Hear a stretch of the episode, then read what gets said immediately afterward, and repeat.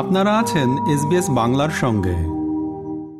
এখন ঢাকা থেকে বাংলাদেশের সাম্প্রতিক ঘটনার খবরগুলো শোনাবেন এসবিএস বাংলার ঢাকা প্রতিনিধি আলী হাবিব।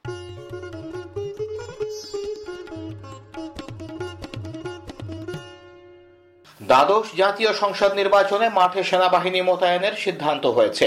আগামী উনত্রিশ ডিসেম্বর থেকে দশ জানুয়ারি পর্যন্ত টানা তেরো দিন তারা মাঠে থাকবে। গত সোমবার নির্বাচন কমিশন ভবনে নির্বাচন কমিশনের সঙ্গে সশস্ত্র বাহিনীর প্রতিনিধিদের বৈঠকে এই সিদ্ধান্ত নেওয়া হয়েছে।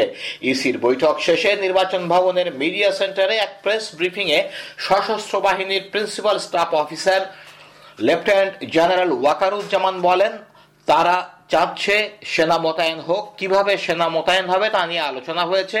তারা রাষ্ট্রপতির কাছে সুপারিশ করবে। রাষ্ট্রপতি যদি সিদ্ধান্ত দেন, তবে অবশ্যই সেনা মোতায়েন হবে। তারা যেভাবে সহায়তা চাইবে, সেভাবেই আমরা সহায়তা করব। লেফটেন্যান্ট জেনারেল ওয়াকারুজ্জামান বলেন, নির্বাচন কমিশনে আমাদের একটা প্রারম্ভিক আলোচনা হয়েছে। সেখানে মাননীয় প্রধান নির্বাচন কমিশনার মহোদয় ছিলেন এবং অন্যান্য নির্বাচন কমিশনাররাও ছিলেন।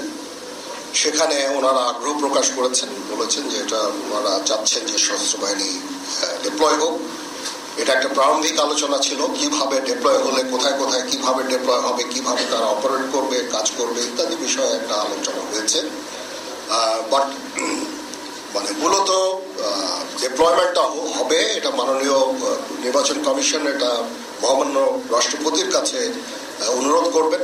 রিকমেন্ডেশন দিবেন এবং সেটার বেসিসে মহামান্য রাষ্ট্রপতি যদি সিদ্ধান্ত নেন যে সশস্ত্র বাহিনী নির্বাচনে ডিপ্লয় হবে, তাহলে অবশ্যই নির্বাচনে ডিপ্লয় হবে। জাতীয় পার্টি দ্বাদশ জাতীয় সংসদ নির্বাচনে অংশগ্রহণ নাও করতে পারে এমন আশঙ্কার কথা জানিয়েছেন আওয়ামী লীগ সাধারণ সম্পাদক ওবায়দুল কাদের। তিনি বলেছেন, জাতীয় পার্টির নির্বাচনে থাকা, না থাকা নিয়ে আওয়ামী লীগ এবং জনমনে আশঙ্কা আছে, তবে সেটি এখনই নিশ্চিত বলা সম্ভব নয়। গত মঙ্গলবার তেজগাঁওয়ে ঢাকা জেলা আওয়ামী লীগ ভবনে দলের দ্বাদশ জাতীয় সংসদ নির্বাচন সংশ্লিষ্ট দপ্তর বিষয়ক উপকমিটির মত বিনিময় সভায় কথা বলেন তিনি। ওবায়দুল কাদের বলেন, ডেমোক্রেসিতে অনেক কিছু সম্ভব। গণতান্ত্রিক নির্বাচনে বয়কট করা, ওয়াকআউট করা, এসব বিষয় গণতান্ত্রিক নির্বাচনের সব জায়গাতেই আছে। কি হবে? এটা এই মুহূর্তে বলতে পারছি না হলেও হতে পারে কিন্তু এ ব্যাপারে এই মুহূর্তে আমি কি করে বলব তারা সরে যাবে। এই মুহূর্তে বলতে পারছি না। ওবায়দুল কাদের বলেন প্রধানমন্ত্রীকে বেগম রসুনের সাদ তার ক্ষোভের কথা জানাতে পারেন জাতীয় পার্টির সঙ্গে ইলেকশন করব না? এমন কোন সিদ্ধান্ত এখনও আমাদের পার্টিতে বা আমাদের নেত্রীও এখনও আমাদের কিছু বলেন আশঙ্কা আছে আমাদের দলের অনেকেরই শঙ্কা আছে, দেশের জনগণের মাঝেও এটা নিয়ে একটা শঙ্কা আছে। আওয়ামী লীগ বিশ্বাস করুক বা না করুক, জাতীয় পার্টি ভোটে থাকবে বলে জানিয়েছেন দলটির মহাসচিব মুজিবুল হক চুন্ন। তিনি বলেছেন, নির্বাচনে এসেছি নির্বাচন করার জন্য, চলে যাওয়ার জন্য নয়। কেউ যদি বিশ্বাস না করেন, সেটা তাদের বিষয়। আমরা বিশ্বাস, অবিশ্বাসের প্রশ্নে নাই। নির্বাচন হলো সরকার পরিবর্তনের পথ। এইবারের ভোটে যেহেতু বিএনপি আসেনি অ্যান্টি আওয়ামী লীগ ভোট অনেক বেশি। সেই ভোট আমরা পাবো, এটা আশা করে নির্বাচনে এসেছি। সেই ভোটটা পেতে গেলে সুষ্ঠু ভোটের পরিবেশ দরকার। গত মঙ্গলবার বনানীতে জাতীয় পার্টির চেয়ারম্যানের কার্যালয়ে সাংবাদিকদের মুখোমুখি হন মুজিবুল হক চুন্ন তিনি বলেন, জাতীয় পার্টি নির্বাচন করার জন্য আসছে, নির্বাচন থেকে চলে যাওয়ার জন্য জাতীয় পার্টি আসেনি। আমরা একটা জিনিস চেয়েছি নির্বাচন কমিশন এবং সরকারের কাছে, যে নির্বাচনের যাতে পরিবেশ পরিস্থিতিটা এরকম হয়, ভোটাররা যেন আস্থা রাখতে পারে। এই একটা পরিবেশ, এটি আমাদের মেইন দাবি। এটুকু হইলে আমরা নির্বাচন থেকে সরে যাওয়ার কোনো অবকাশ নাই। অনাস্থাটা কেন? এটা যারা বলছেন তারা উত্তর দিতে পারবেন দ্বাদশ জাতীয় সংসদ নির্বাচনে রিটার্নিং কর্মকর্তার দেওয়া সিদ্ধান্তের বিরুদ্ধে নির্বাচন কমিশনে আপিল শুনানির তৃতীয় দিন মঙ্গলবার প্রার্থিতা ফিরে পেয়েছেন একষট্টি জন। এ নিয়ে রবিবার থেকে মঙ্গলবার এই তিন দিনের শুনানিতে মোট একশো আটষট্টি জন প্রার্থিতা ফিরে পেয়েছেন। এর আগে শুনানি শুরুর প্রথম দিন রবিবার ছাপ্পান্ন জন প্রার্থিতা ফিরে পান। বত্রিশ জনের নামঞ্জুর এবং ছয়টি সিদ্ধান্ত হয়নি। দ্বিতীয় দিনে প্রার্থিতা ফিরে পান একান্ন জন নামঞ্জুর হয়েছে একচল্লিশ জনের।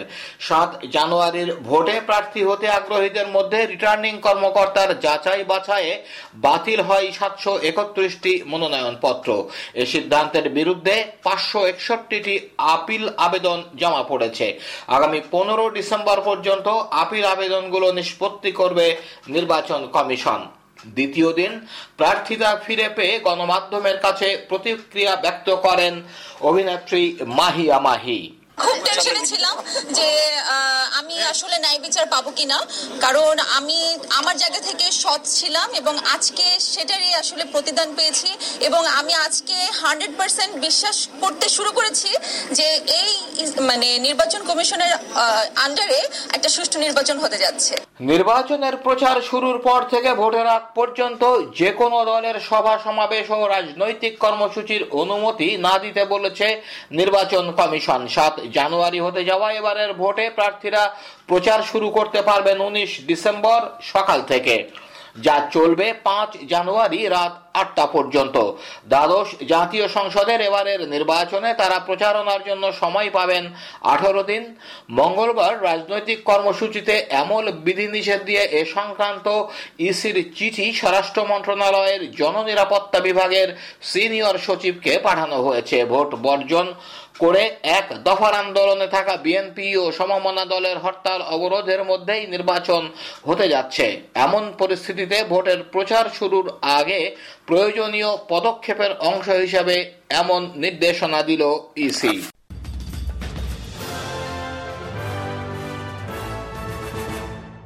এতক্ষণ আপনারা এসবিএস বাংলা ঢাকা প্রতিনিধি আলী হাবিবের পাঠানো খবরগুলো শুনলেন। আমাদেরকে লাইক দিন। শেয়ার করুন আপনার মতামত দিন। ফেসবুকে ফলো করুন এস বাংলা।